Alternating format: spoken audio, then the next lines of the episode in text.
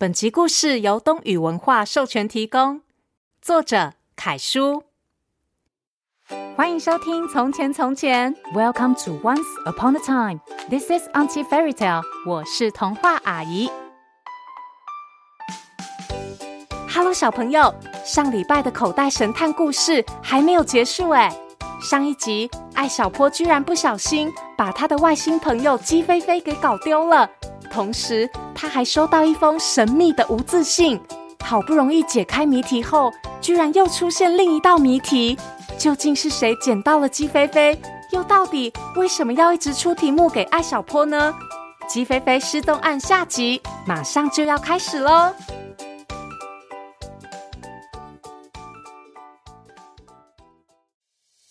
口袋神探：鸡飞飞失踪案下集。案子就交给口袋神探，一起破案吧！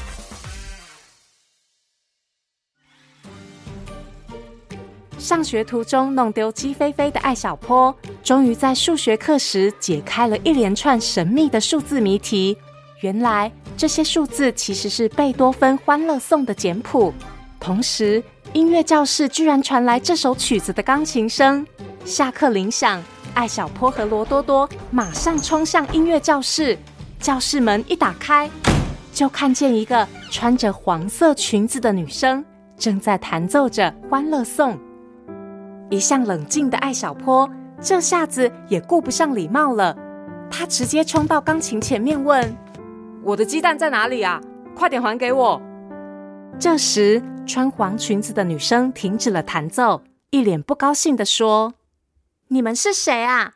不敲门就闯进来，很没有礼貌哎！艾小坡也生气了。你拿走我的鸡蛋还不肯还给我，难道很有礼貌吗？女生微微一笑，反问道：“什么鸡蛋啊？你又怎么证明丢鸡蛋的人是你？”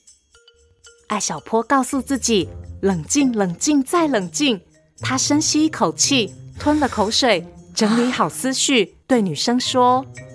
你拿了我的鸡蛋，还给我写了一封密信，上面写着《欢乐颂》的简谱，三三四五就是咪咪发嗦，五四三二就是嗦发咪瑞。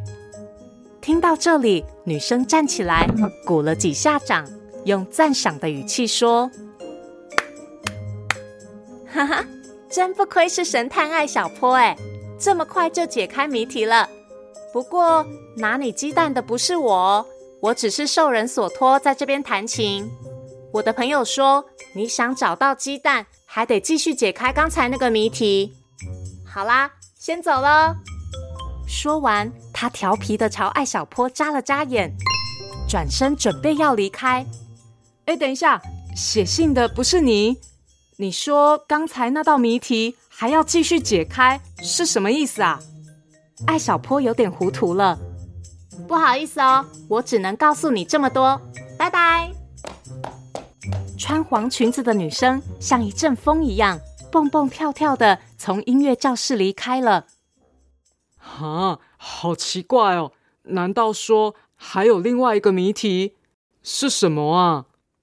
罗多多都还没完全明白数字就是简谱的谜题，马上又陷入新的困惑中。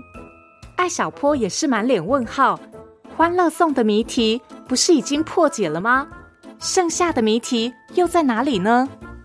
艾小坡摸着下巴，环视着音乐教室，大脑开始飞速运转。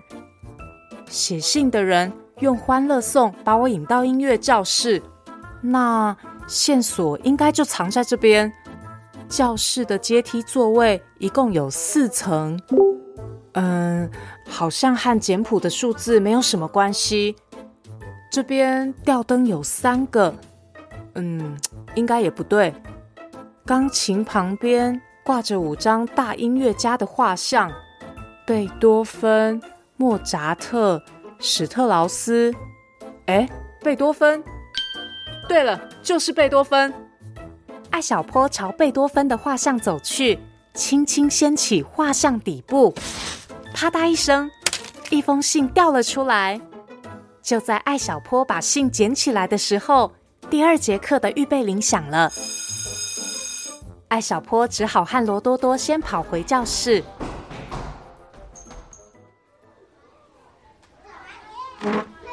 回到教室，趁着语文老师还没来，艾小坡赶紧拆开信封。罗多多马上凑了过去。这次这封信倒是有字了，能找到这封信，说明你还有点本领。那么，请猜出下面的谜语，就能找到你的东西。有厚也有薄，有字也有图，知识里面藏，能翻也能读。哎，小坡，你看，字谜下面还写着一小行字，哎。罗多多也很好奇。艾小坡继续念：“想拿回鸡蛋，就要在十一点之前到谜底这样东西最多的地方找我。”罗多多看看教室的时钟，说：“十一点就是过完这一节课的时间。”小坡，你能解开谜语吗？罗多多有点紧张，着急的猜了起来：“有厚有薄，呃，是被子吗？”艾小坡无奈的看了罗多多一眼，说：“呃呃，肯定不是吧？谁家的被子有字又有图，还能藏知识啊？”罗多多抓了抓头，不好意思的笑了。也是啦，那小坡，你快猜嘛，答案是什么啊？艾小坡脱口而出：“谜底是书。”哦，书。罗多多想了想，说：“哦，对，书有厚有薄，而且有字也有图，里面有知识，能翻着看，也能照着读。哎，小坡，你太棒了！”艾小坡接着说：“学校里书最多的地方，应该就是图书阅览室。”说到这，艾小坡恨不得立刻跑去找鸡飞飞，可是语文老师已经来上课了。同学们，请翻到课本第四十七页。艾小坡和罗多多互相看了一眼，只好先打开语文课本上课了。好不容易等到下课，已经十点五十五分，离那封信上说的十一点只剩五分钟了。艾小坡和罗多多用最快的速度跑到了图书阅览室。进到安静的阅览室里，有五六个同学在看书。阅览室不能高声喧哗。艾小坡按捺住焦急，仔细观察着阅览室里的每一个同学，然后直直向一个穿着蓝色裙子的女生走过去。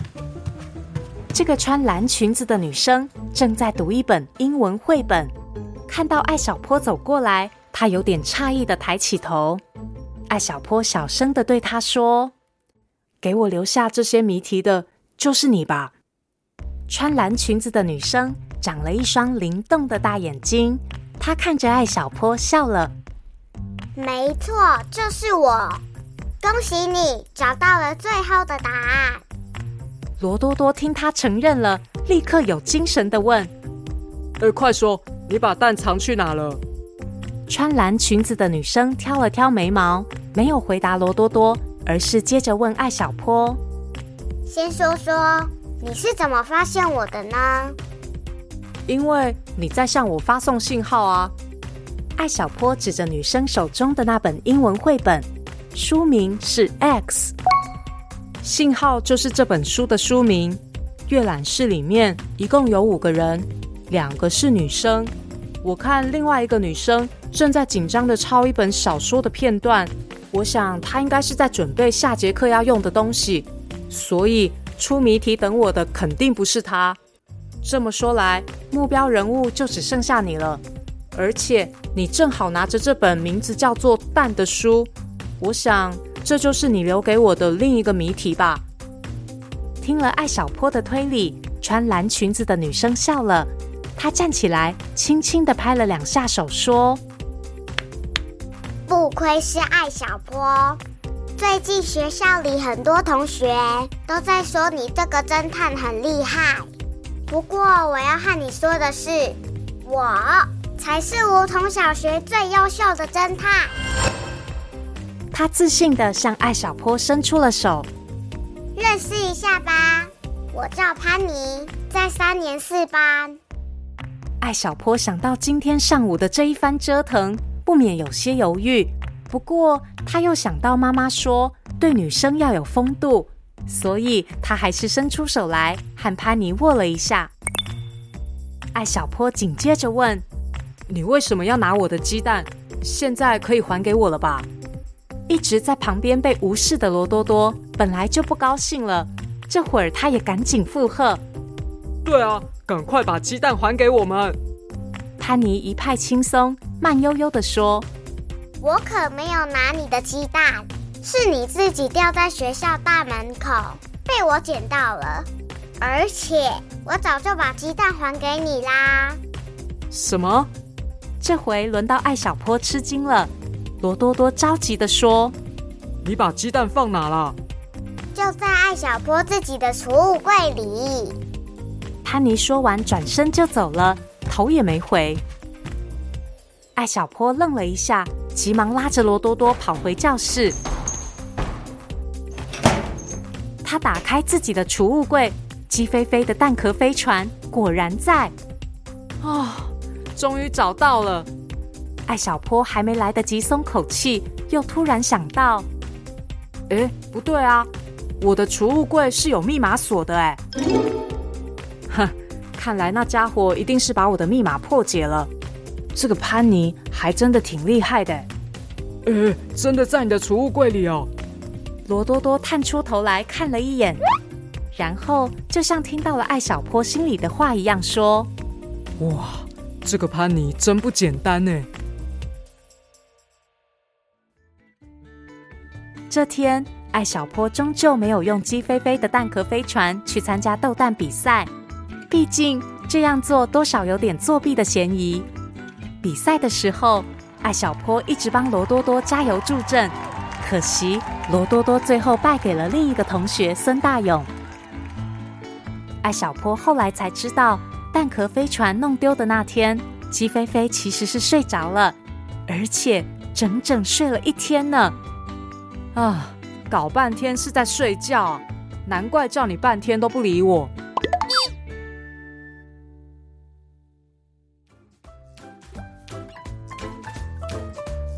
哇，想不到梧桐小学居然出现了另一个小侦探。而且这个叫做潘妮的女孩好像真的很厉害哎，竟然连艾小坡的储物柜密码都解开了。之后，艾小坡和潘妮是不是还有机会互相较量呢？想听更多口袋神探，别忘了继续锁定《从前从前》哦。谢谢收听《从前从前》，Thank you for listening，我们下次再见喽。